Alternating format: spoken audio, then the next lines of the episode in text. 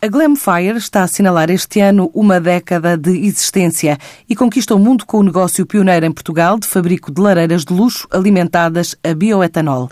A empresa foi criada em plena crise em Monção pelo empresário Marcelo Alves Inácio, que depois de emigrar aos 16 anos para a França, decidiu regressar a casa e apostar no desenvolvimento do produto, já presente em habitações de referência planetária, também em hotéis, eventos como o Fórum Económico Mundial ou alguns desfiles da Semana da Moda em Paris. Explica o próprio empresário. A particularidade dessas lareiras que não precisam de chaminés, portanto, não há fumos, não há cheiros e daí a vantagem usar laranja etanol porque, ao fim e ao cabo, uma pessoa pode pôr em qualquer sítio da casa sem ter o cuidado de ter uma chaminé para o exterior. São muito mais ecológicos, portanto não há poluição, não há monóxido de carbono, não há nada. Não sei se recordam quando uma pessoa assava a chouriço com aguardente, ao fim e ao cabo é a mesma coisa, só que não é aquele cheiro de aguardente, não é? Isto é assim, nós temos ganho vários prémios e estamos considerados das melhores entre as três principais marcas da nível mundial. É daí do conhecimento, reconhecimento da marca que automaticamente uma pessoa está a conseguir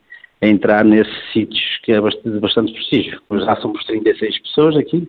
Vamos, espero bem, seríamos mais 4 pessoas, umas 40 pessoas a trabalhar e a crescer, a crescer devagarzinho com os pés bem assentos no chão, mas a crescer. Nesta altura, a empresa exporta 85% do que produz. O ano passado cresceu 35%, a boleia de vendas já para cerca de meia centena de mercados.